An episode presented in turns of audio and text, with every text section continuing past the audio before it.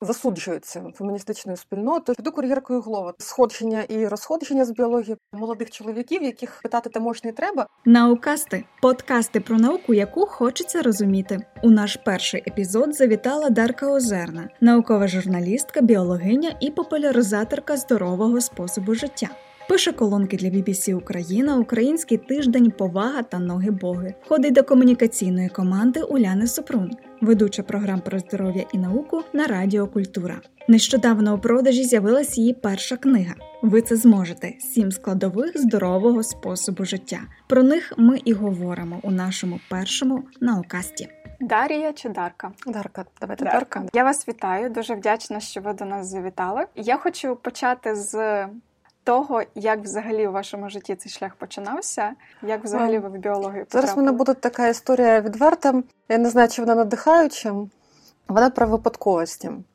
Я була в сьомому класі, і в мене був такий дуже сильний кризовий період. І так розумію, навіть це був перший в житті депресивний епізод. Мені не подобалася школа, мені не подобалися однокласники, я не подобалася їм. Мені не хотілося вчитися. Я от сиділа вдома, їла лимони з цукром, дивилася серіали, які були, а тоді вони були не такі цікаві, як зараз. І потім в школі почалися реформи, і на восьмий клас сказали, що ви собі можете обрати профіль: хімія, біологія, англійська право, економіка, історія, і будуть нові класи. Тобто з трьох класів робили три, але нових. І треба було здавати іспити. І я дивилася в той момент серіал Доктор Квін, жінка-лікарка, як е, жінка на дикому заході після громадянської війни Сполучених Штатів стає приїздить в ковбойське містечко, і там собі відвоює ім'я, незалежність виховує чужих дітей і оперує буквально з нічого індіанців і цих ковбоїв. Думаю, піду на лікаря. Піду на біологію, тим більше, що там клас зібрався такий Е, не дуже сильний. На біологію пішли всі, хто не вступив на економіку, право, е, історію та англійську мову. І я почала життя з нуля. Ну, да, піду в медицину, це цікаво, буду вивчати біологію. І е, такий новий старт в житті стався, що я почала брати участь в олімпіадах буквально в восьмому класі, через два місяці після цього нового рішення, що я хочу бути біологом, там, медиком. Була районна, міська обласна. Всеукраїнська олімпіада в мене третє місце. І так я потрапила ось в цей бізнес. Ну він умовний бізнес олімпіад, де беруть амбітних школярів, які хочуть вступити в університет е, як переможці олімпіад, а не за іспитами корумпованими. Тоді не було ЗНО. Це 2000 Олімпіадна історія почалася в 97-му році, закінчилась школу у 2001-му, тобто задовго до ЗНО. І все закінчилося тим, що мені стало цікаво. Справді мені стала цікава і медицина, і біологія, і хімія, і все довкола цього. В мене почалося нове життя. Незалежно від однокласників і школи з друзями з Олімпіаду всієї України. Ми листувалися, дзвонили один одному. Тобто це була така спільнота. Ми зараз досі дружимо з деякими людьми 20 чимось років по тому. Е, і отак от я потрапила. Зрештою, я стала переможецею всеукраїнської олімпіади міжнародної з біології. Ну, з міжнародної в мене бронза, третє місце. Я зрозуміла, що можу вступити без іспитів в Києво-Могилянську академію. Там вже вчився мій друг з Олімпіад Андрій Слончак, який зараз професор в Брізбені займається коронавірусом. Е, І Думаю, не буду вступати на медицину. Запорізький медуніверситет поганий, е, київський принципово не кращий, в медицині не пробитися без е, якихось зв'язків, то краще класична освіта в найкращому університеті в центрі Києва. Так, я потрапила в біологію. Якщо нас слухаєте, то у вас є сумніви в своєму виборі, і вам здається, що все не так, то е, таке може бути, це нормально. Навіть якщо ви щось вирішите покинути і змінити заново, це теж нормально. Бо мені хотілося покинути Могилянку кілька разів, бо освіта там біологічно справді дуже слабка і нецікава, і вона заважає розвиватися як науковцям. Там свої організаційні питання складні, і вони не вирішуються десятиліттями. Е, потім я була в аспірантурі, я її написала дисертацію, зрозуміла, що я не хочу сидіти в лабораторії все життя, я не хочу бути науковцем. Я просварилася з керівничкою, покинула е, всю цю тему аспірантську, де викладала свій контракт. І історія така довга. Тобто були якби сходження і розходження з біології, працювала у великому бізнесі. Е, я була 4 роки у відпустці по догляду за дитиною. Ну, верніше, це була не відпустка, я не працювала формально 4 роки. Те, що зараз принципі засуджується феміністичною спільнотою, що жінка має працювати, самореалізовуватися.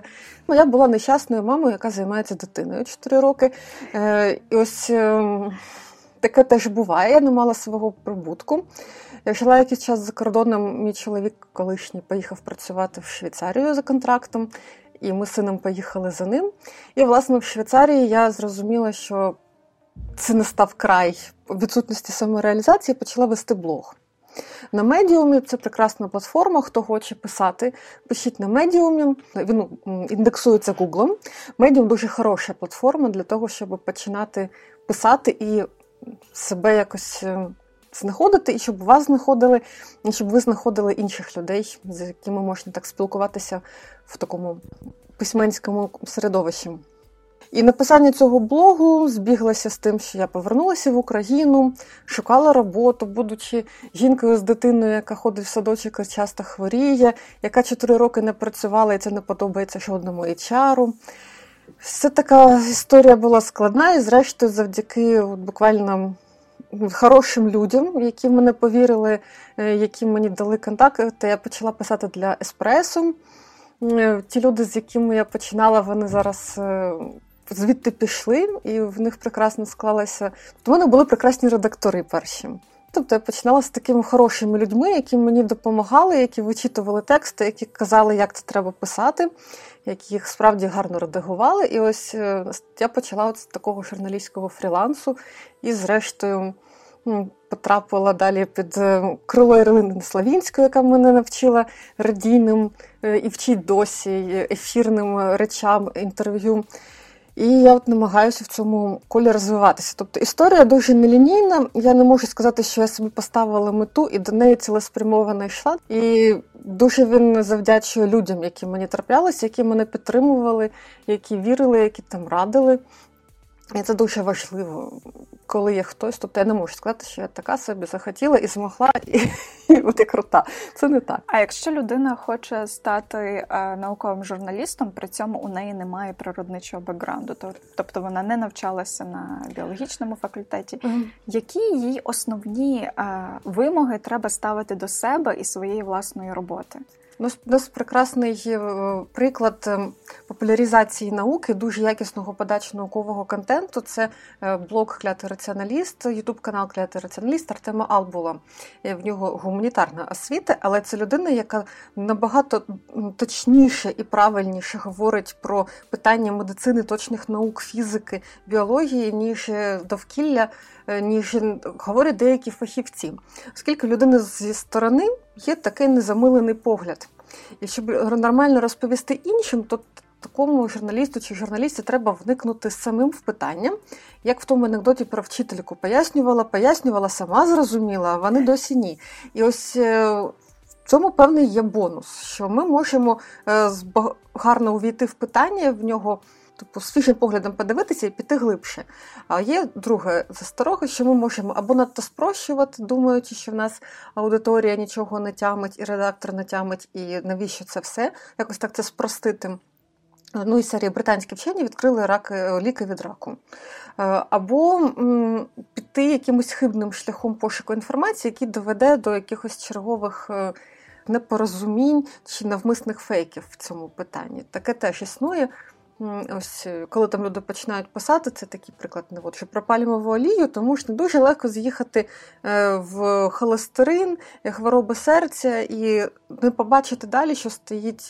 ну, а далі за цим стоять довкілля, сировинна економіка Індонезії, переробка цієї олії, в чому в чого вона входить до складу яких продуктів, чи вони самі по собі корисні, якщо в них покласти вершкове масло. Тобто воно проблема вона глибше. І задача в тому, щоб все ж таки її подивитися з різних боків, справді, як журналісти, спиратися саме на факти, е, перевіряти ці факти, на надійні джерела спиратися, і ось тоді е, буде хороший матеріал в будь-якому разі. Стосовно джерел інформації, коли якась інформація стає загальновідомою, е, ми дуже часто сприймаємо цю інформацію як точно правильною, адже всі телеканали про неї говорять. Точно всі ж чули, що людина, яка перехворіла на коронавірус, після цього може перехворіти знову. А звідки чули, а де є дослідження? От як має поводитись науковий журналіст в таких ситуаціях, де саме він має шукати цю інформацію, де вона мала би з'явитися, аби її можна було вважати надійною? Ну, вона має з'явитися в якомусь англомовному і науковому джерелі. Е, яке, тобто навіть не є науково-популярні ресурси англомовні, е, які отримують прес-релізи від е, наукових закладів, які в кожного є свій піар-відділ, крім як наших, і вони подають цю інформацію медіа. Зрештою, воно з'являється на якомусь умовному Daily Mail, і з Daily Mail беруть плюси. І з'являється якась новина. Вона вже пройшла кілька таких е, етапів перенесення енергії. На кожному етапі є ентропія, певна росіяні. Е, тому новина вона втрачає в свій якийсь контекст. Так само, як вчора була новина, що е, дослідження про хлоракін в коронавірусі проводили письменник фантаст еротичної модель. Ось така була новина. Насправді це е, збір клінічних даних проводила якась фірма, яка збирала дані. Тобто все не настільки прямо ще спрощено виглядає, да, там є проблеми свої, але це не як не ужас, ужас, ужас, а просто ужас. І тому ми маємо дійти до того джерела, де написано складно англійською мовою, abstract, introduction, матеріали, методи, discussion, висновки. І далі написано перелік джерел. І Ось ми таке читаємо і зрозуміємо, що справді ось це було дослідження. А навіть коли це якісь переспіви, там сказав, прокоментував такий-то лікар. А ось прокоментував інший лікар, який не брав участь в цьому дослідженні. Це все одно. Е, певна публіцистика, це цікаво, можна за іменами цих науковців їх знайти і подивитися, де вони справді працювали. Хтось щось сказати може, а насправді ну, він там працює гомеопатами, він так само лікар е, для журналістів. І ось треба знаходити це перше джерело. Так, а зараз поговоримо про сім складових здорового способу життя. Як ви дійшли до написання цієї книги? Мені здається, що дійти до усвідомленого здорового способу життя це така непогана робота з самим з собою. Да. По-перше, це досить таке логічне було продовження того, що я писала, оскільки головний запит медіа і головний запит українського радіо, де я цілий рік записувала блог фізкультура про здоровий спосіб життя, це е, як е, бути здоровими, але все ж таки без цих перегибів, які нам пропонує ринок. Бо здоровий спосіб життя є річчю трендовою, є на це мода, на це є певний суспільний запит. В деяких людей є на це навіть гроші. І тому воно перетворюється в таку трохи вроджується в ідею, що це якісь там авокадо, ранні підйоми, якісь медитації там десь в лісі.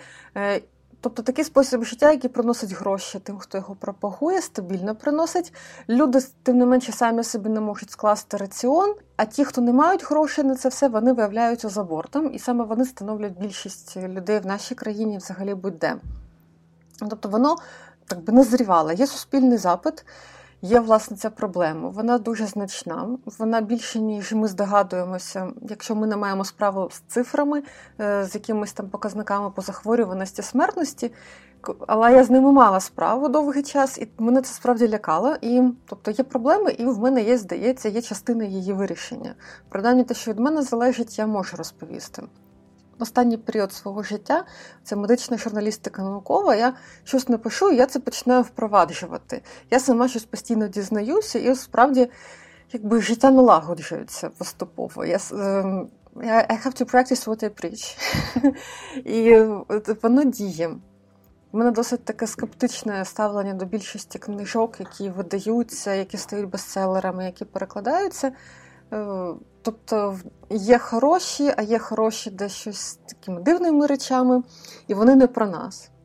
То вони про Флориду, е, вони можуть бути про Париж, але вони не про Україну. В Україні зовсім якесь інакше суспільство, свої проблеми, свої такі дисфункційні схеми в людей закладені. І ми вирішили, що треба писати про Україну. Які сім складових здорового способу життя? Ось людина не відкривала вашу книгу. Вона знає про її існування, або взагалі не знає про її існування. Для неї е, складові життя можуть бути і сотнями перелічуватись, і одним. Я почну з е, кінця цих складових. По-перше, вона така найменш очікувана. Е, перше, це сьома. Регулярні обстеження в лікаря, е, профілактичні та певні скринінгові тести, які теж лишать в здорових межах. Тобто це таке дуже свідоме ставлення до себе і співпраця зі своїм сімейним лікарем. Шосте місце це сон. Те, що в нас якось так недооцінюється, вважається, що сон це ну, такий короткострокова інвестиція. Якщо я сьогодні виспалася, значить я сьогодні буду е, працездатна. А завтра я не виспалася, ну якось я на каві переб'юся і далі будемо думати. А насправді те, як ми спимо, це довгострокова інвестиція, і тому з хронічними порушеннями сну і навіть низькою якістю сну е, пов'язана купа проблем, починаючи від е, знервованості і закінчуючи вагою та станом імунної системи і тривожністю. Тобто це досить комплексна річ, над якою треба попрацювати. П'яте місце фізичні навантаження. Е, фізичні навантаження, начебто, теж все зрозуміло, що треба тренуватися, але можна відійти від цієї парадигми, що тренування це ми такі гламурні в красивому там комбінезончику, в спортзалі тягаємо штангу з індивідуальним тренером. Ну, Люди, які не вписуються в цю конці, ми ходимо в басейн, бігаємо там в величезні пробіжки. Це багато людей так не можуть. У них є своє свій ритм життя, в який фізична активність таким чином не вписується. А задача стоїть, щоб активними були всі. Далі йде четверте місце це опанування стресу. Того, що стрес не опановується словом заспокойся. І стрес не опановується тим, що я вирішую, що мені все байдуже. Ми навпаки маємо якось е, розуміти, на що реагувати, на що не реагувати. Причини того, що ми на щось надто сильно реагуємо, чого ми, чого для нас якийсь там затор на дорозі є прямо е, річ, яка перекреслює весь наступний день, хоча це можна пережити, і ну, ніхто ж не помре через це. Е, і яким чином можна опановувати стрес і навіть дожити до посттравматичного зростання і про зону комфорту. Те, що мені хотілося висловитися, бо в нас є така теж парадигма в інтернетах, що треба виходити з зони комфорту і тоді зростати. Насправді, людина, якій погана, яка перебуває в стані стагнації, їм треба не виходити з зони комфорту, скоріше за все, лікувати депресію. І тоді вже виходити з зони комфорту. Бо можна вийти і потрапити просто в темний ліс. Це мені дуже хотілося висловити. Це не моя думка. Це офіційна думка людей, які займаються цим професійно, а не вважають себе коучами. Тепер друге місце це е, здорове харчування, раціон. Теж хотілося відійти від слова дієта, бо дієта це щось таке в нас сприймається дуже специфічне, низькокалорійне, зазвичай не смачне, на якому ми тимчасово перебуваємо. Насправді дієта це калька з англійської мови, і дієта означає раціон, взагалі все, що ми їмо постійно. І здоровий раціон це теж не зовсім те, як ми його уявляємо. Е, і в Україні є навпаки, навіть коли в нас мало грошей, обмежений бюджет, і ми не живемо в центрі столиці. Е, в нас є непоганий шанс. Збалансовано харчуватися. Це теж мені хотілося довести людям, донести до них цю думку, що е, куття з пшениці і маку і горіхів це цілком збалансована така суперїжа, в якій є багато вітамінів нутрієнтів, і можна спиратися на це, а не думати, що якщо нам недоступні авокадо, то нам взагалі нічого не доступно і разом зі здоров'ям. І про е, якби, здоровий раціон він фігурує в усьому, він все зачіпає. І головне це просто знати, від чого відмовитися, от тобто не те, що там щось запровадити, їсти якісь суперпродукти, які все порішає зараз зі здоров'ям. Скоріше за все, це відкинути зайві якісь продукти, відкинути зайві.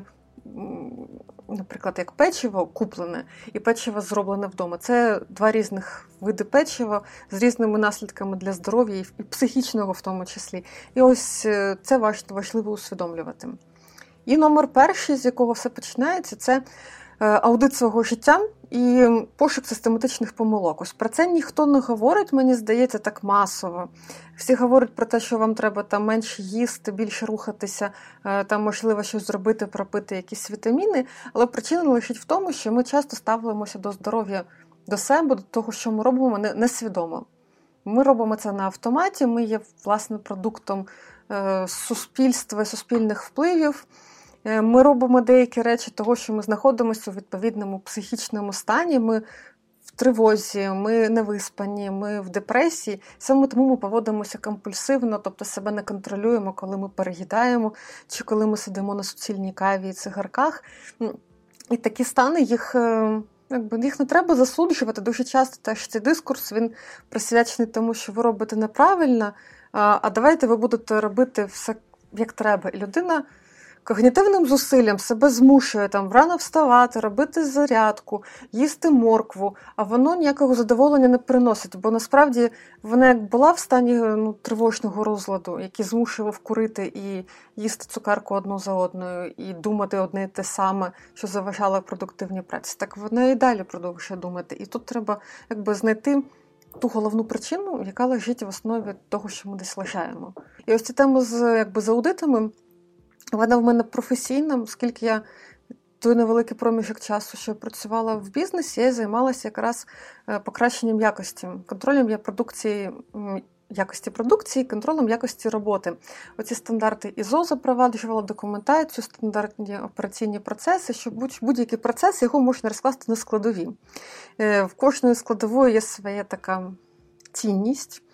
Деякі речі ми можемо докласти багато зусиль, щоб їх покращити, а на виході ми матимемо ну, трохи там зростання прибутку на піввідсотка, чи там покращення якихось показників ключових там незначно. А деякі такі точки в процесі, де ми докладаємо невеликих зусиль, а воно нам дає дуже сильний результат, бо це було саме те, що займало весь ресурс. І це треба робити в своєму житті. Типу, в чому моя причина, чого я так непродуктивно працюю, не хочу виходити з дому, сварюся з людьми е, і погано сплю. Ось причина може бути якраз от в депресії, а не в тому, що я якась погана, я безвольна, як вважають деякі люди. Тобто книга просто допоможе впорядкувати своє життя. Я... Ну як напевно, не просто. Я сподіваюся, що допоможе. І я знаю, що книга буде мати продовження. Так де ви зайдете дещо з іншого, ну частково з іншого боку, тому що вже в цій книзі ви зачіпаєте моменти психологічного здоров'я і того, як людина має почуватися комфортно чи некомфортно. Да, тобто це те, що мені здається, з того, що я читаю наукового, з того, що я спостерігаю в суспільстві, з того, як я розпізнаю ці якби симптоматику. У нас сильна проблема з громадського здоров'я, вона тягнеться не е, не лише з організації медичної системи, а з того, що в нас сильно ігнорується момент психічного здоров'я людини. Що в нас лікуються симптоми, не лікується людина. І є сильний зв'язок взагалі соматичних хвороб, серцево-судинних хвороб, навіть хвороб кишківника, синдром одразного кишківника. І психічного стану. Говорять про психічні розлади. Тобто розлад це щось таке, що сталося, розладналося, але потім може назад зладнатися. Ми не говоримо про хворобу, яка там хрест на всьому, людина з тавром, психа живе все життя. Так неправильно. Від цього треба відходити. Ніхто не застрахований. Наступна книга в серії всього планується 5 книжок. Е, це друга з п'яти, вона має бути в неї робоча назва Світла голова. Е, тобто стан такий, коли він не лише про те, що в нас немає якихось розладів, а нам нічого не заважає. Тобто людина може мати такий субклінічний стан. В більшості людей саме немає клінічної картини. Вона пройде тест, скаже, ну у вас ну, трохи показники не в нормі, а типу, не ідеальні, але ви, у вас немає ознак депресії, у вас немає ознак тривожного розладу, у вас не посттравматичний стресовий розлад. Ви цілком так собі функціонуєте, але воно ну, дуже якісно. І, Але це все одно якось можна покращити. Принаймні, достатньо того, щоб розуміти, що те, що зараз відбувається, це не моя провина, це не мій хрест, е, це не ми такі життя таке, е, і це можна покращити. І от людям мені здається, треба до цієї думки звикати, що ми не приречені бути нещасливими і хворими. Мені здається, така інформація допомагає справді подивитися на себе збоку і подумати, що якщо я в е, ситуації конфлікту із своєю колегою на неї не кричала, а потім злилася щогодину, можливо, в цьому є ще якісь внутрішні біологічні процеси. Ось дивитися на все з точки зору біології, напевно, можливо, несвідомо, але дуже би допомагало усім якось скориговувати і свою поведінку, і своє здоров'я, і в принципі свій, свій внутрішній стан. Ви часто згадували за депресію. От так. депресія, те про що люди таке враження, що лише вчаться зараз говорити mm-hmm. і думати, а не оцінювати як просто поганий настрій або примхливість, чи ще якісь характеристики, які не, е, не змінюють і не виправляють проблему. Що таке депресія? Як людині зрозуміти, що це не якийсь романтичний стан із фільмів чи е, книг? Що це таке в житті? Ну, тобто я так часто згадую, бо це насправді стосується це, мабуть, найбільш поширена проблема, яка трапляється в понад половину людей, хоча б раз за все життя. Е, деякі люди мають по декілька епізодів, і в Україні щодо України ми не маємо даних взагалі, оскільки сімейний лікар по-хорошому, коли до нього приходить людина зі скаргами, що лікарі, мені щось на те, мені все погано, руки болять, поперек болить, е, я постійно хворію, має поставити там хоча б тест бека і подивитися, чи немає в людини депресії. А що таке тест е, бека? Це був е, психотерапевт, психіатр, е, забула його ім'я, Бек, який створив тест на депресію. Тобто він оцінює людину, наскільки різні симптоми є, наскільки є тривожність, наскільки є депресивні симптоми, він змінюється цей показник, і можна хоч якось оглядово оцінити, в якому стані людина. І вона в нас дуже так недооцінена. Я сама пережила, думаю, не один, принаймні три епізоди депресії, і в якраз лікар, який мене лікував, який це діло побачив, е, Руслан Бояновський, е, медичний редактор цієї книги, яка вийшла. Тобто людина, яка мені буквально врятувала життя. І тому я усвідомлюю всю серйозність. Тобто, збоку я завжди виглядала як якась ну, така трохи різка, але весела дівчина, в якої там все вдається, вона собі йде крок за кроком до мети, виховує дитину і якось е, наб'ється головою об стіну. Насправді за цим стоїть ну, таке певне пекло. І воно в багатьох людей просто про це не зізнаються. Я це говорю не як якусь success story, а про те, щоб люди, які ну, зараз відчувають, що в них щось не те, зрозуміли, що вони не самі такі. В нас дуже токсично реагують близькі, у нас не знають, як на це реагувати. Можлива реакція людей буде переконувати, що вони від неробства, в собі каперсаються, живуть без Бога, замість е, серця дірка, і тому от в них такі проблеми і хвороби за цим стоїть певний розлад, який є, є системним, яким є досить таки функціональним. У нього можуть бути різні причини в депресії. Ну, Зрештою, це виглядає так, що мозок стає е, мрачним, мозок стає таким інертним, і ми переважно фокусуємося на негативних подіях. Ми дуже так вихоплюємо увагою те, де нам нахомили, де нас знецінили, е, де ми не змогли. І увага не переключається на те, де ми змогли, де нас похвалили, де все вдалося. Е, крім цього, змінюється навіть баланс молекул, вони називаються цитокіни, якими імунна система розмовляє одна з одною, розмовляє з мозком, з клітинами, які оточують нейрони, з самими нейронами. Тобто там є такий сильний діалог. І поштовхом, коли ми в стресі, коли в нас є постійна якась зрада, зрада, зрада, зрада, то мозок запускає вниз, як би мовити, через глибинні структури спини мозок, симпатичну нервову систему, то тобто такий сигнал вниз. Там бойова тривога, зради, і все тіло активується в стан зради. І імунна система теж переходить в стан зради, власне, нищити ну, атакувати власні судини, приміром. В людини зростає ризик атеросклерозу, вони псуються, їхня виставка. Тобто ми, в нас стискається кишечник, він перестає перетравлювати їжу, бо мозок краще, охрана отміна. Не треба перетравлювати їжу. Нам зараз нас зараз будуть бити. І от і ми живемо постійно в такому стані, що нам зараз дадуть ляща. Ну, власне, в нашому суспільстві трохи таке і є. Ну, умовного ляща там від рідної мами, від е, чоловіка можна отримати словами. Тобто десь буде якась така фраза, яка виб'є з колії. І ось людина в стані депресії, мозок, префронтальна кара, лімбічна система. Все налаштовано так, що ми якби, налаштовані ем, давати відсіч, боронитися, виживати якимось чином. Ем, не відчуваємо. І ось, власне, це називається словом інтерплей, взаємодія між імунною системою, кишечником, гормонами і мозком. Дає те, що в мозкові не утворюється серотонін. Нейромедіатор, який нам потрібен, щоб ми були такі бадьорі, навели різкість. От коли ми вранці наводимо різкість, ми прокинулися, відкрили штори, випили кави чи там зробили зарядку, в нас пішов нормальний серотонін. Тобто ми таких і кортизол, власне, гормон стресу. Але ми ну, ми такі бадьорі, ми готові діяти, тіло збадьорилося. От в стані депресії цього немає. Е, все розладнується, і це треба якби зібрати назад докупи. А як людина може сама себе трішки діагностувати, щоб вона зрозуміла, що оцей відсутність сили зранку встати і бажання взятися за роботу це не е, я висплюся сьогодні, а завтра все буде добре.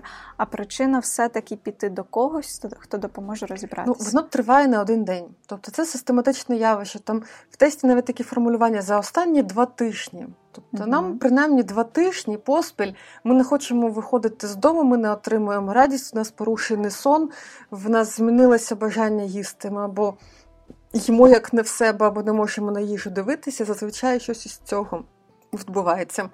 Е, не хочеться сексу, теж зараз така тема. Дехто каже, що це нормально, ніколи не хотіти секс, сексуальність це окей. А хтось каже, в когось це виливається в надмірну сексуальність, в така тривожність. І ось коли воно стало не так, як було, то це щось щось не те. Тобто, в ідеалі здоровій, спокійній людині, навіть коли сама, їй має так базово хотітися. І хотітися якоїсь нормальної їжі, і отримувати задоволення від того, що там ой, дощик, веселка, якось ми щось це помітили. Е, хочеться виходити з дому. Навіть людині інтроверту все одно є певний такий е, ну, цікавість до життя і задоволення від того, що ми отримуємо. Коли день у день це повторюється, це тривожний знак. Чи там різко змінюється вага. От, е, Звичайно, дівчина що зробить? Вона перестане їсти або скаже, що я і так красива. А тут справа не в красі, бо це дуже умовне поняття, а в тому, щоб вона була здорова і потім це не прогресувала далі в сильніший розлад. На рівному місці не втрачають вагу чи не набирають її.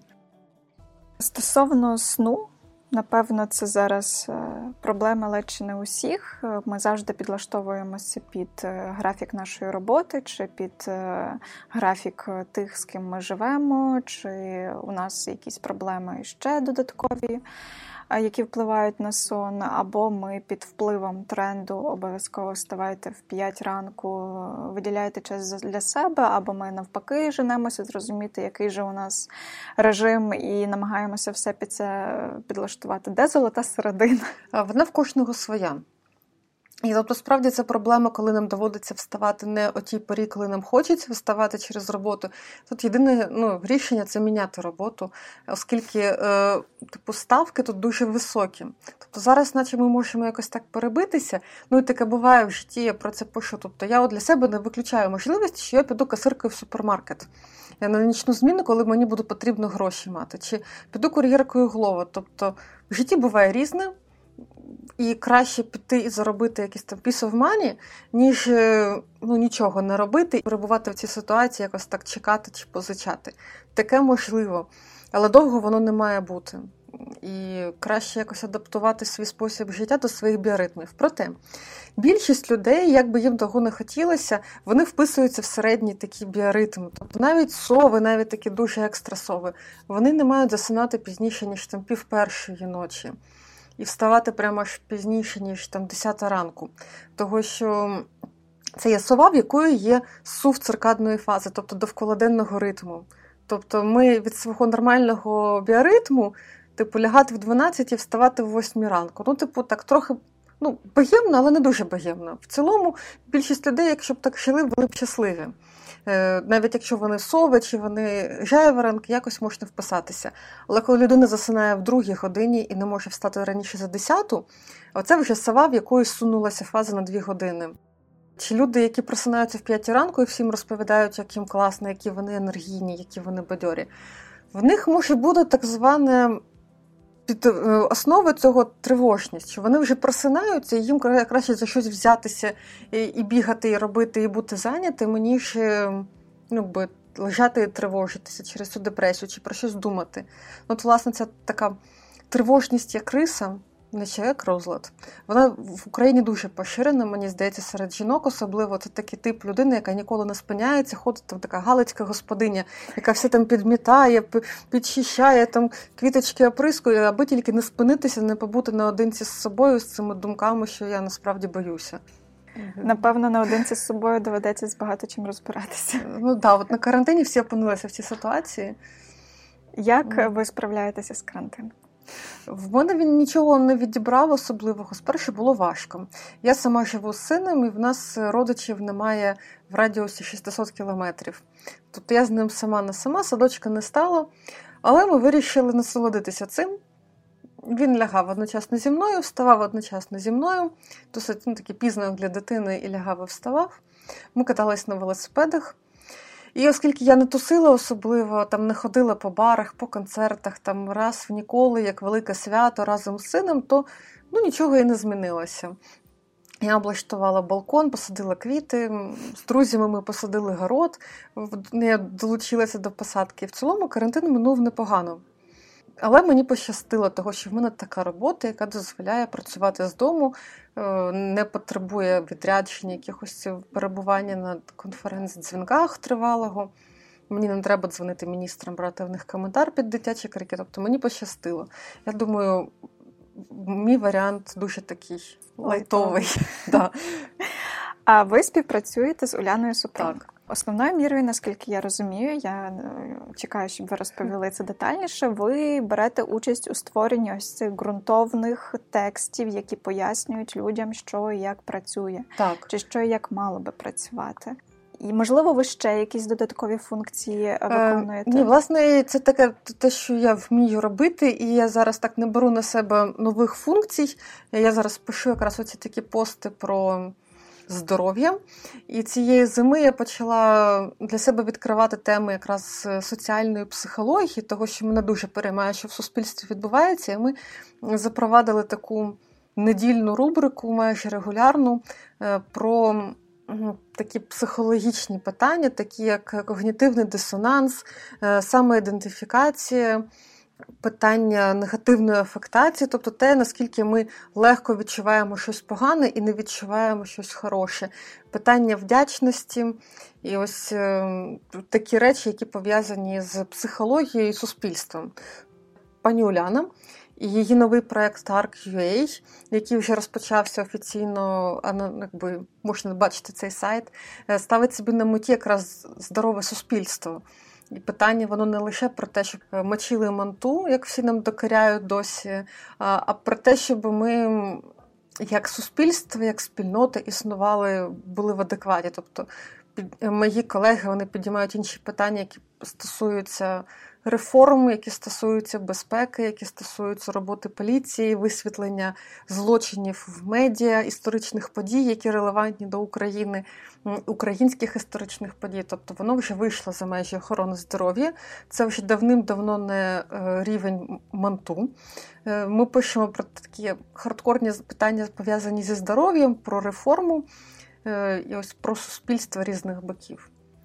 Можливо, ви зараз згадаєте, е, я впевнена, що ви не встигаєте читати усі коментарі, які у вас з'являються, але можливо, ви зараз згадаєте те, що е, або вражало до глибини душі, або смішило до глибини душі. В нас є ну, якби ми робимо скріни найбільших таких е, коментарів.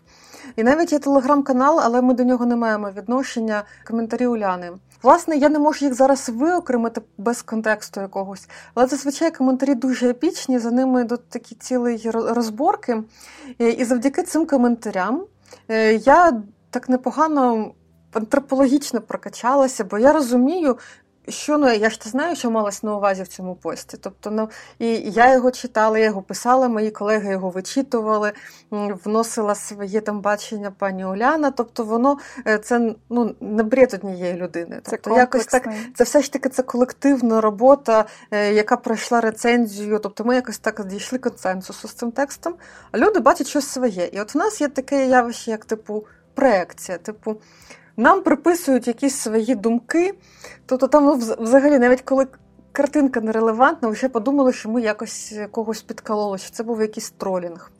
Е, що припис, якась демонізація є, або взагалі ну, е, люди не розуміють, про що був пост, вони побачили одне слово, і далі вони вже не читали, і вони написали те, що вони думають, як ви смієте. І це говорить про те, що власне люди дуже травмовані своїм досвідом. Тобто, це може виглядати смішно, це може виглядати прикро для нас, як ем, для авторів, для колективу, що ми старались, старались. Люди прийшли і все знецінили.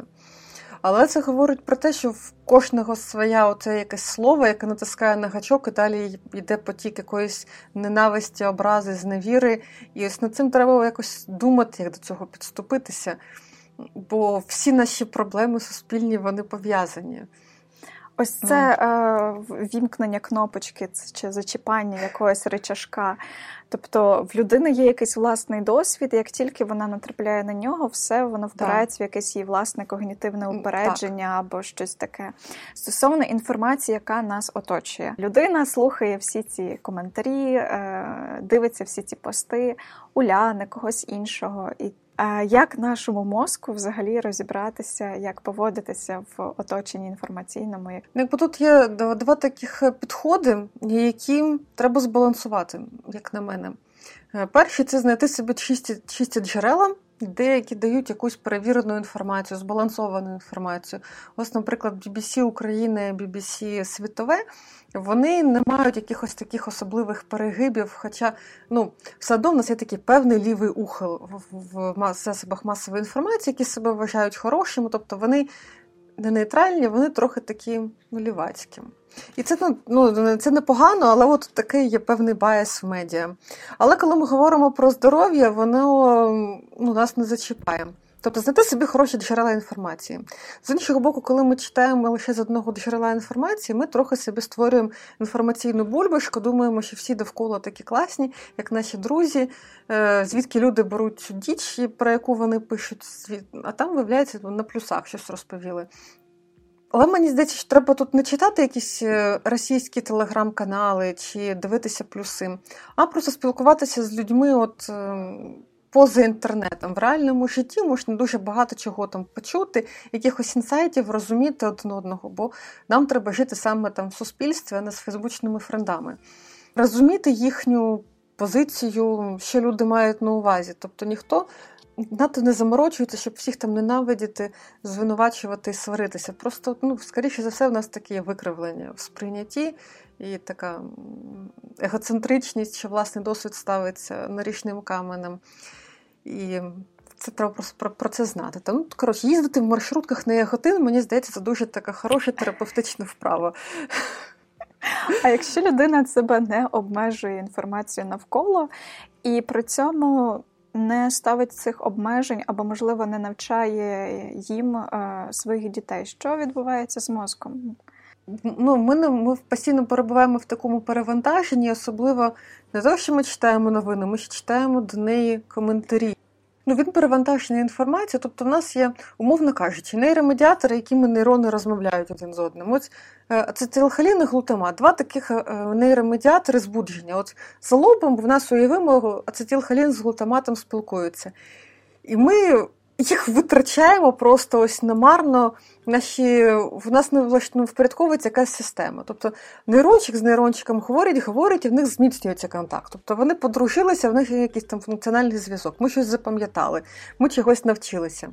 А так через нас іде потік інформації, і ми намагаємося що з нею зробити. Ми її не можемо ні впорядкувати, ні систематизувати. Ми вичерпали своє стілхалін з глутаматом просто немарно. День минув. У нас порожнеча і нудота. Всередині від цього потоку інформації ми як вигорілі, таке відчуття в тілі є.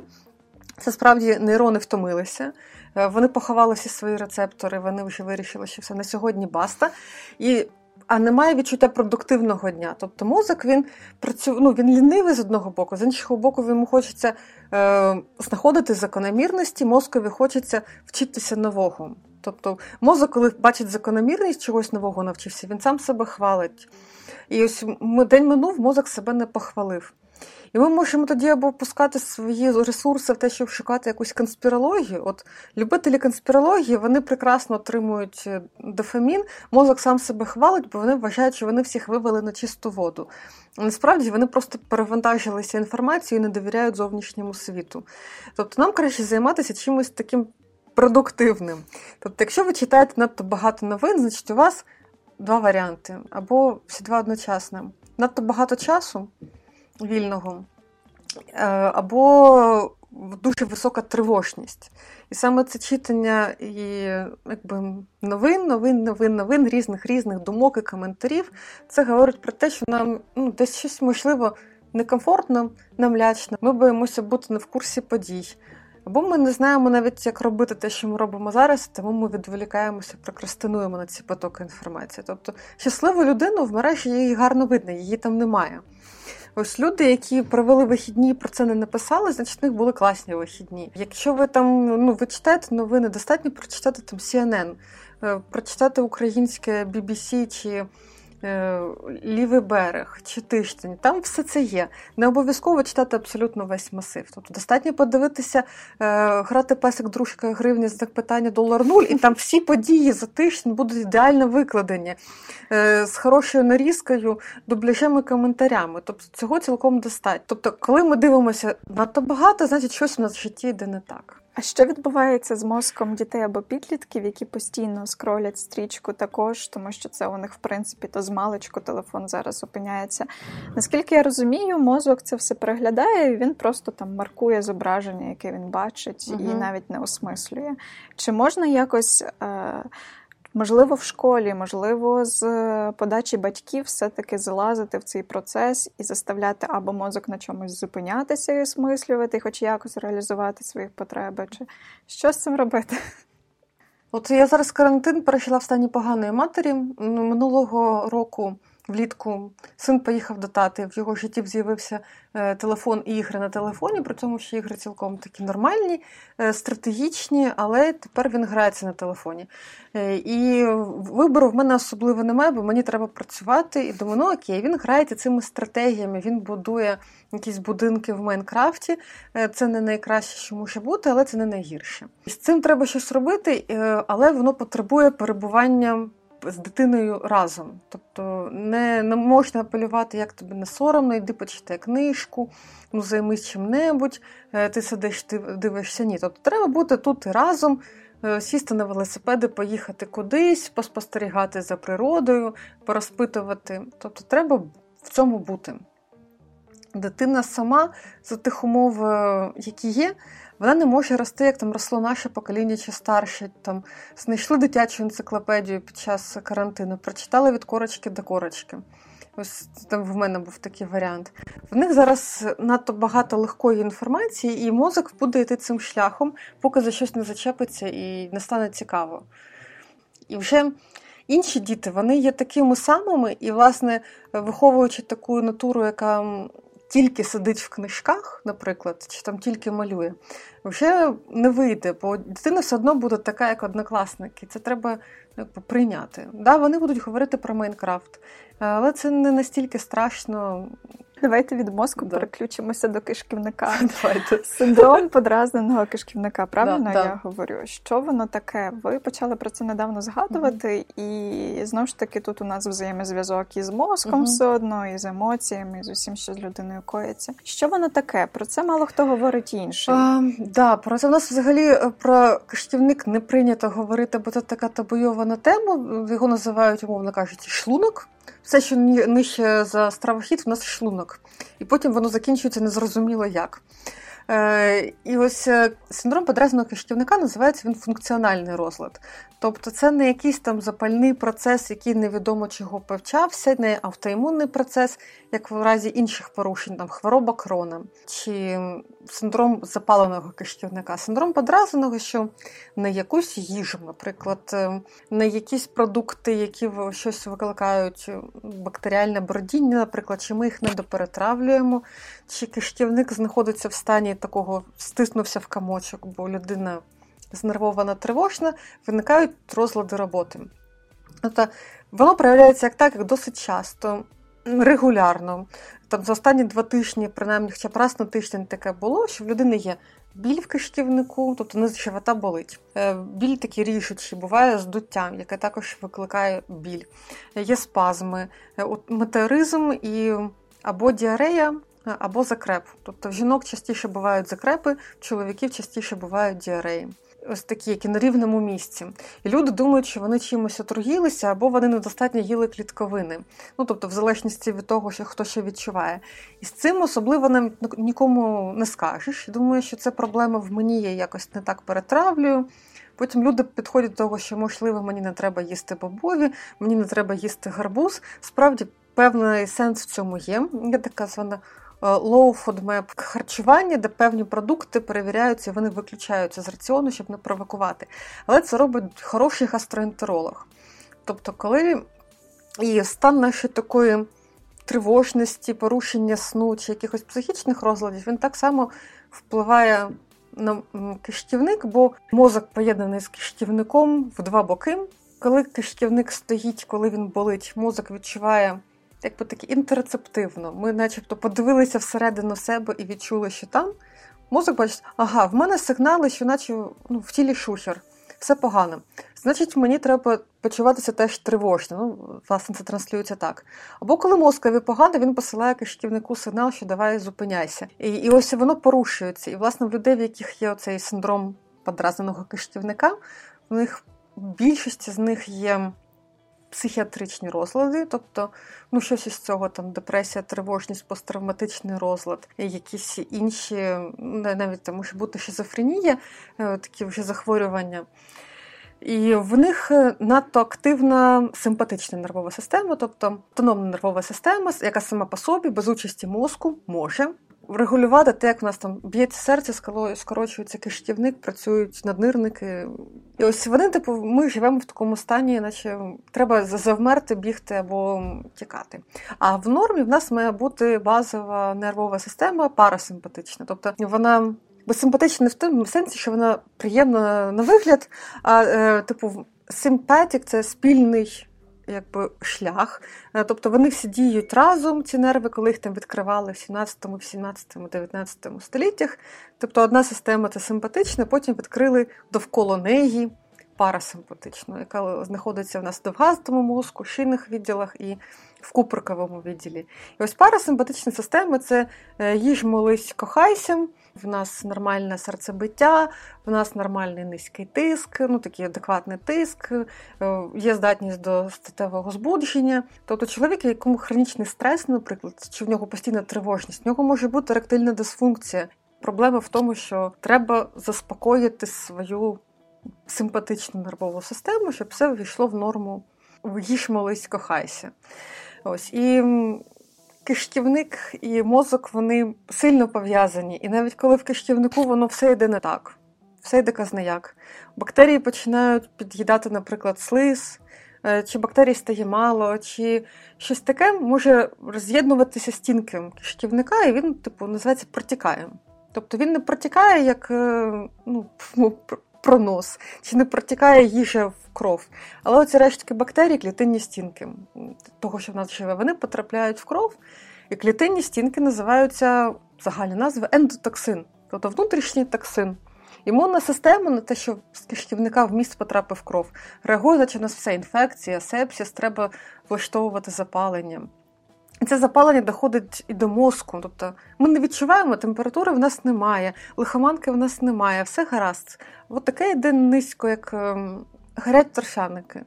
Начебто так до неба вогню немає, але вже пішла патологічна ситуація. І ось це потрапляння бактерій в кров на рівні мозку посилює депресію, посилює тривожність, бо там виділяються такі молекули, які зумовлюють всю симптоматику депресії. Оце такі постійна якби розмова між тілом і мозком, різними відділами. Е, вона не лікується таблеткою. Вона не лікується словом та заспокойся, та не бери близько до серця. Це треба розуміти, що людина, коли кажуть, та ну та забудь про нього, він тебе не вартий. Це вона почула, що знецінення, те, що вона не здатна себе опанувати, все це відкинути, тобто вона слабка, вона як вола, і і безпорадність, що вона не бачить, як з цього вийти, воно все далі так і триватиме. Тобто ні, це це треба розбиратися, хоча б з хорошим лікарем сімейним. А якщо людина не доходить до лікаря, але вона усвідомлює, вона може не знати про всі супутні проблеми фізіологічні, які у неї можуть з'явитися, але вона усвідомлює те, що вона постійно знаходиться у такому систематичному стресові, десь там замовник пропав за грошима, uh десь там підрядник не зробив те, що він хотів е, чи мав зробити.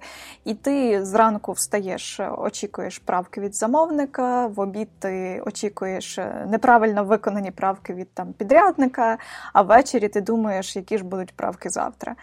Як себе навчитися контролювати в такій ситуації, можливо, якимись методами цілком практичними, можливо, як з собою впоратися, і якщо ти все-таки змушений працювати в сфері, яка постійно тривожна, як себе mm. заспокоїти? Ну, мабуть, все ж таки краще звернутися до психотерапевта, бо вони задають саме цій людині питання, а що ви в цій ситуації відчуваєте? Тут може бути такий страх е, невизначеності, може бути відчуття власної безпорадності. Тобто ми живемо з тим, що невідомо, яка трясця станеться завтра і ми на неї не можемо вплинути, або ми впливаємо на достатньо дієве. Тобто, як вони кажуть, що це для вас? Е, тобто, можна, коли нам замовник присилає невиконані нормальні правки, людина відчувається тим, що вона безпорадна, вона не має влади, що вона може почуватися якби е, недостатнім професіоналом.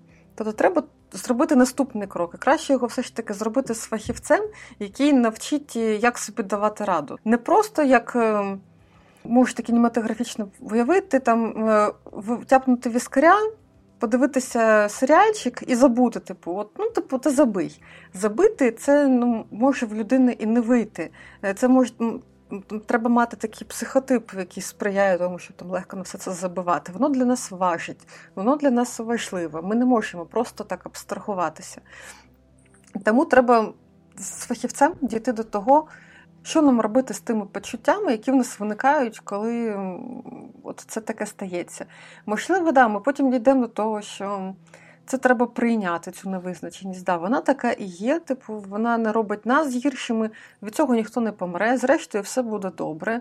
Воно якось рухається, хоч як якийсь певний прогрес є. Ну, в кожній ситуації такий вихід точно знайти реально. Але що це буде для кожної людини, я сказати не можу.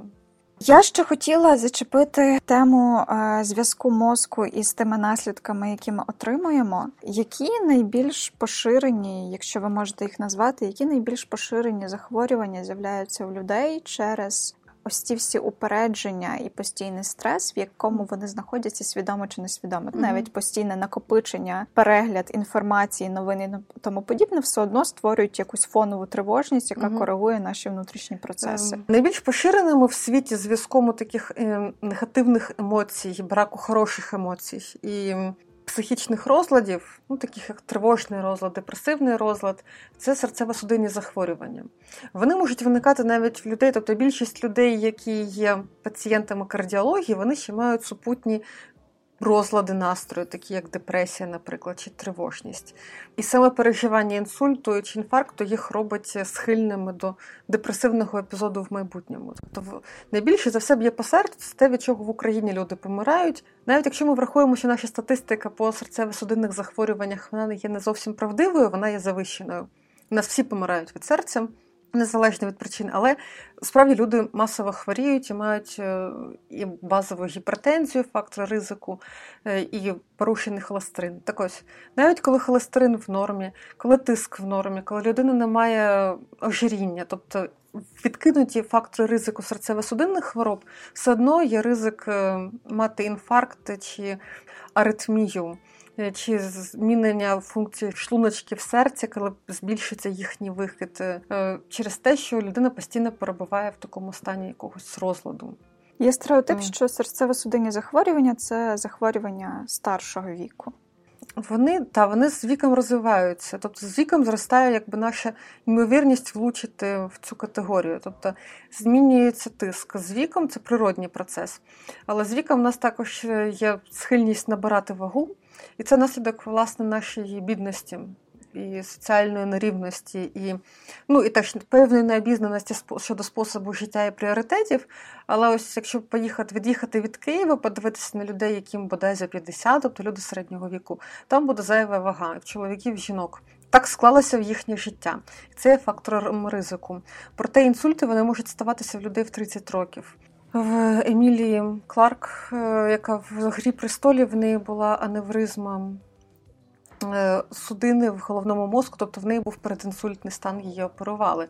Їй було 20 чимось років. Тобто е, ризикують всі певною мірою, не треба цього боятися, що це зі мною може статися, але особливо інсульти вони бувають в молодих людей. Тобто навіть холестерол його радять не перевіряти до 40 років, бо він, скоріше за все, буде в нормі, як би ми не харчувалися, бо печінка буде все компенсувати, якось воно буде триматися в балансі. З віком з'являються зумовлені спадковістю, можливо, порушення обміну холестеролу зростання ризику атеросклерозу. Атеросклероз – це те, що в народі називають бляшки в судинах. Вони абсолютно по всіх судинах, це, скоріше за все, в одному місці, де вона була пошкоджена, починає наростати така пробочка із корок е, з переносників жирів, імунних клітин. Починається така якась ем, бляшка атеросклеротична формуватися. Проте негативні переживання, е, навіть такий сильний гострий стрес, як показують в кіно, він може бути е, поштовхом для людей схильних до серцево-судинних захворювань, перенести інфаркт чи передінфарктний стан, чи просто серцевий напад. Тому таке є. Але я хочу наголосити, на відміну від того, що ми думаємо, що треба просто себе ізолювати від світу і якось е, не нервуй маму, не роби мені нерви, там от там всіх оберігати і брехати, треба знайти якийсь більш sustainable такий шлях, який можна підтримувати. Що ми робимо з цим стресом, як ми знаємо себе? Чому ми навіть п'ємо якісь таблетки день у день? І це теж спосіб, це його не треба боятися. Просто треба якби подивитися ворогу в обличчя, визнати ту ситуацію, зрозуміти, де ми знаходимося, і ну, придумати, як з цим жити. Ми не можемо ну, жити без стресів, потрапити в якийсь інший світ, ніж він є зараз. Стосовно ожиріння від бідності, угу. це можна пов'язувати з тим, що людина, яка тривалий час не доїдала, в неї працює механізм накопичення. Що в це нас як це? Зараз е, в Україні в нас немає е, голоду як такого, е, як він був під час голодоморів 20-30-х років і післявоєнного голоду. Тобто зараз люди навпаки, вони просто їхній раціон він сунутий в бік простих вуглеводів білого хлібу, макаронних виробів, штучних жирів маргаринів та соняшникової олії і м'яса, наприклад, свинини. Це раціон, який найбільш є дешевим, тобто людина не ставить собі на меті там купувати взимку бодай якісь там овочі. Хоча я думаю, буряки він не грає багато хто робить там квашену капусту. Просто є це, ну. Так склалася культурно, чи навіть наша любов до смажених різних страв яка частково, мені здається, це моя гіпотеза тягнеться з комунальних квартир і примусів, тобто посмажити яйця е, на примусі реально, посмажити е, деруни, картоплю, що завгодно, пиріжки на примусі, можливо, було в комуналці. Приготувати щось таке складніше, де треба довго варити чи там різати, то вже ні. І ось у нас бідність впливає на те, що нам треба просто передивитися на те, що ми їмо, і на ті самі гроші купувати інше. Я себе не відношу до людей, в яких все фінансово нормально склалося. У мене регулярно бувають ці періоди, що там, ну да, я доїдаю крупи, які в мене є в заначці, там доїдаю заморожені овочі. Це ситуація передбачена там їжі на велосипеді, тому що грошей на приїзд немає. Тобто не думайте, що в мене успішний успіх. Але я знаю, що якщо купити зелену гречку гуртом її пророщувати, то це буде класна страва, е, яка дає і залізо, і білок, і клітковину, і вітаміни групи Б. Зелену гречку пророщену додаю усюди. Це не є якимось екстра класу харчування, тобто це не умовні авокадо. І про це треба людям знати. Тобто, в усюди, в усюди в світі, крім е, ну, країн, де справді голод, е, це Ємен, країни Середньої Африки, Центральної Африки, Гаїті. Там люди якраз бідні, вони страдають якраз страждають від ожиріння, а не від того, що вони надто худі. Ну і ще є така річ, яка походить від соціальної нерівності і важкого дитинства, і бідності в дитинстві, і в такого стресового умову, що людина, яка пережила якийсь е, хаос в дитинстві, там батьки сваряться, сусід е, з білою гарячкою бігає з сокирою, в школі можуть побити, е, нема що їсти, чи ми там з сестрою побилися за шоколадку. От такі люди ще живі, ну, які таке пам'ятають.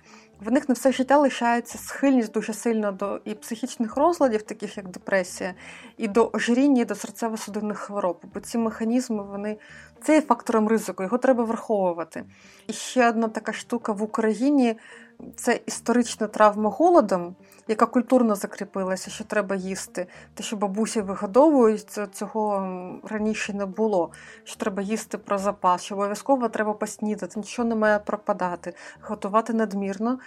І травма війною, взагалі, і репресіями. Історична травма вона відбувається на тягарі захворювань в, нації. Тобто це річ така доведена, її зараз досліджують на мексиканцях в Штатах, на індіанцях в Штатах, її досліджують на таких е, народах чи меншинах, які були упослідженими довгий час, і вони справді хворіють більше. Тобто, дивлячись на себе і на свої проблеми, можна оглядатися в принципі на всю націю і угу. аналізувати, і все-таки бачити і шукати альтернативні шляхи, починаючи угу. від власної каструлі і да. Тобто це не якась езотерика, це це духовні сфери, це цілком такі молекулярні штуки. Наскільки я знаю, що психологічні травми в дитинстві можуть в результаті виливатися в зрілому віці і в автоімунні захворювання, і угу. все супутнє. Тобто там, де тебе заставляли себе відчувати чимось меншим чи гіршим, потім в результаті виходить те, що твій організм починає сам себе нищити.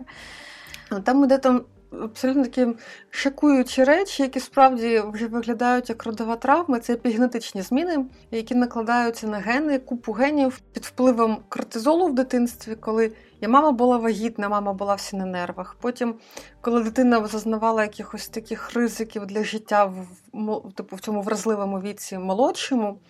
Там потім все закладається наперед, не так, як треба.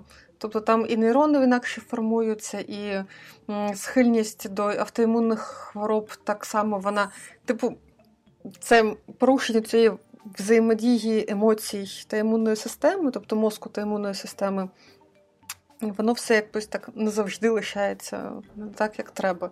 Тобто, виховуючи дитину, потрібно усвідомлювати те, що ти по суті вихованням налаштовуєш правильні ну взаємозв'язки між мозком, органами і, взагалі, в принципі, темпераментом і характером дитини. Майбутнього. Е, ну, темперамент він такий закладений генетично, скоріше. А, Тобто це які в нас рецептори, які в нас нейромедіатори, як вони в нас швидко руйнують. Тобто це параметр чисто от про нейромедіатори, нашу реактивність і гормони, і їхні рецептори. Оцей серотонін, який гормоном щастя називають, він ну, і не зовсім гормони, не зовсім щастя.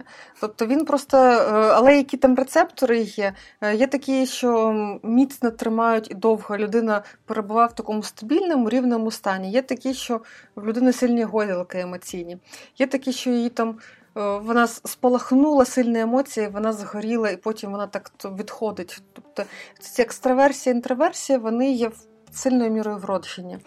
Але те, як ми переживаємо дитинство, наскільки ми привчаємося до безпеки, то що світ він є безпечним, ну принаймні світ є нейтральним. Це хороша була б така установка. Світ є нейтральним, у світі він до мене байдуже. Ніхто не хоче мені робити ні добре, ні погане, всім до мене немає діла. Мені треба собі давати раду. Це ну, непогано, якщо дитина це відчуває, мабуть, тоді амігдала така спокійна. А коли дитина думає, що світ це такий темний ліс з вовками, і треба якось е, привертати увагу батьків, щоб вони прийшли, захистили, а вони не захищають і самі можуть з'їсти, ось тоді, е, тоді це така проблема тягнеться. А якщо мозок людини він формується остаточно десь приблизно до років 25, угу. чи є шанс, що в років 19, коли ти усвідомлюєш, що щось пішло не так, у тебе є ще ось запас часу, аби постаратися свій мозок все-таки утрамбувати до О, чогось функціонально Воно, кращого? Типу, е, це формується е, верніше так. Е, мозок формується все життя. Е, просто префронтальна кора, оця передня кора мозку, яка там за чолом, е, вона продовжує формуватися, дозрівати в людей там до 20-25 років. Тобто до цього вона не є зрілою. Особливо нема що питати з якихось. Е, там молодих чоловіків, яких ну верніше питати та можна і треба. Просто ну, ну очікувати того, що в них будуть якісь помірковані мудрі рішення.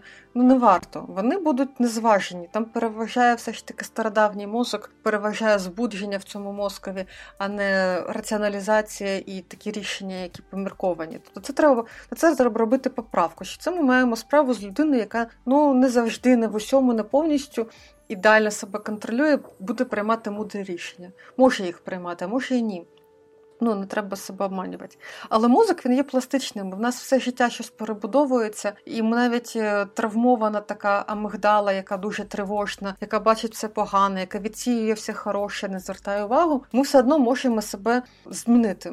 Шанси є. Тобто, ми не ну не, не зробимо з якоїсь там людини, яка була на всіх е, вовком дивилася і не хотіла з дому виходити якогось там душу компанії, яка природно почувається, проте щось можна сильно змінювати. І от такий термін. Я дізналася від своєї терапевтки, це терапевтичне середовище. Тобто, коли ми потрапляємо в якесь таке оточення, яке нас не те, щоб там лікує. Тобто інші люди вони за нас, мабуть, не несуть відповідальність, е, щоб нас там лікувати, ціною себе там витягнути, а самому витратити ресурси. Але вони бодай не наступають на наші мозолі вони е, ну, там, знаючи, нас травмує знецінення, то вони трошки так подумають, щоб сказати, та ну що подумаєш, е, то вони цього не казатимуть, того що вони нас поважають, вони нас цінують. І ось в терапевтичному середовищі ми за якийсь час мозок. Переналаштовується, особливо коли ми над цим працюємо, ми усвідомлюємо свої схеми. Тобто е, ця когнітивно-поведінкова терапія вона працює, вона допомагає і в будь-якому віці, тобто ніхто не приречений. Мені хочеться ще раз наголосити. Тобто, навіть коли нам здається, що всі трохи кращі, ми трохи гірші, це не так, це неправда. Це, це не мотивація, це біологія. У першому сезоні наукастів з нами чудовий партнер, видавництво наш формат. А тому у цьому та наступних епізодах на вас очікують чудові науково-популярні книги, з яких ви зможете зібрати непогану бібліотеку. Щоб виграти книгу Хелен Томпсон Немислиме та дізнатись 9 історій про людей із дивовижним мозком, опублікуйте на своїй сторінці у Фейсбук чи Інстаграм пост із посиланням на цей подкаст та закликом до ваших друзів також послухати його. Обов'язково використайте хештег Наукасти. По ньому ми вас знайдемо 25 липня та розіграємо книгу. У своїй книзі Хелен Томпсон розповідає про те, що відбувається з людиною, коли такі звичні речі, як пам'ять, увага чи вміння орієнтуватись у просторі, зникають або навпаки, надзвичайно посилюються. Як живе чоловік, який ідеально пам'ятає кожен день, або жінка, яка губиться навіть у власній квартирі як працює лікар, який відчуває біль інших, просто дивлячись на них. Діліться посиланням на науказ із друзями, додавайте хештег і до наступного епізоду. Попереду ще більше науки, яку хочеться розуміти.